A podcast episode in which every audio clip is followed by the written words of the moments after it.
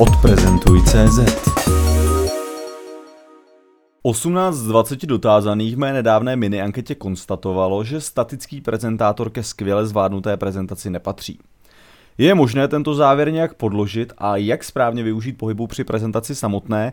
Na všechny tyto otázky odpoví následující příspěvek. Slyšel jsem na toto téma už řadu úvah a tvrdím, prezentátor by měl být v pohybu. Lidské vnímání je odedávna vycvičeno detekovat pohyb. V dřívějších dobách tato schopnost pomáhala člověku přežít, protože včasné odhalení blížícího se nebezpečí mnohdy rozhodovalo o životě a smrti. Pohyb na sebe díky takzvanému orientačně pátracímu reflexu dokáže strhnout pozornost a to je pro účely prezentace vysoce žádoucí. K obvyklým záměrům prezentátora patří snaha předat posluchačům informaci či přesvědčit publikum o svém tématu. Ani informování, natož pak přesvědčování nelze uskutečnit bez získání pozornosti posluchače.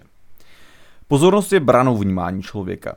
Než začnete informovat či přesvědčovat, musíte aktivizovat pozornost svého publika. Prezentátoři se toho snaží dosáhnout pomocí řady nástrojů a triků. Od vyzývavého trička až po vyprávění vtipů. Mnohdy ale zapomínají na úplně nejjednodušší a fyziologicky podmíněný aktivizační prvek. Tím je právě pohyb. Pohybující se prezentátor nutí posluchače být stále ve střehu.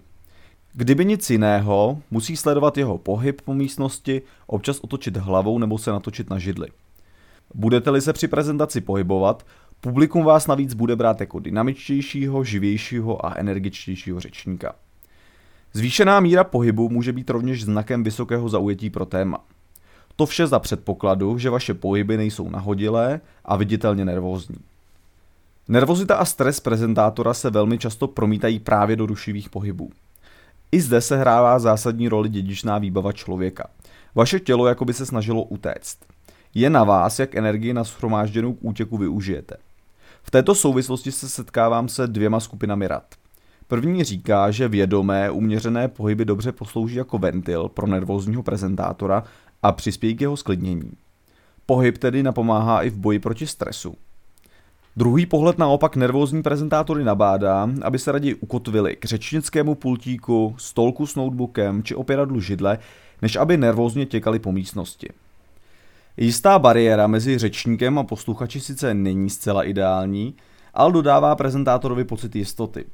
Jakmile nervozita odezní, je vysoce žádoucí dočasné útočiště opustit a začít se pohybovat. Musíte sami vyzkoušet, která z uvedených taktik vám nejvíc vyhovuje.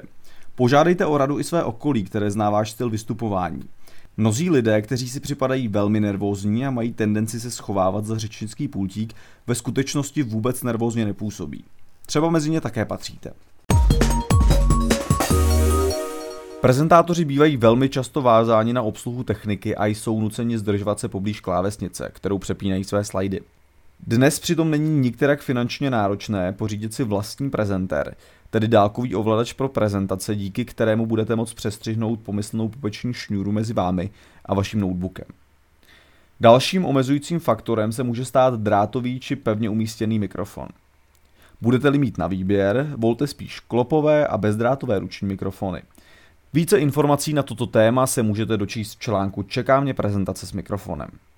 Stejně tak i místo velkých desek s poznámkami, které budete mít někde položené, si své poznámky raději vytiskněte na kartičky velikosti á šest nebo á sedm, protože je hravě schováte v ruce. Přiměřená míra pohybu je důležitým prvkem každé prezentace. Proto znovu radím, pohybujte se. Volte však takové pohyby, které jsou účelné. Dojděte k plátnu a rukou poukažte na klíčovou informaci. Nebo se třeba přibližte k posluchačům, pokud chcete vyvolat dojem důvěrného či osobního sdělení. Snažte se vždy o to, aby byl pohyb nedílnou součástí vašeho prezentačního projevu. Odprezentuj tečka cé zet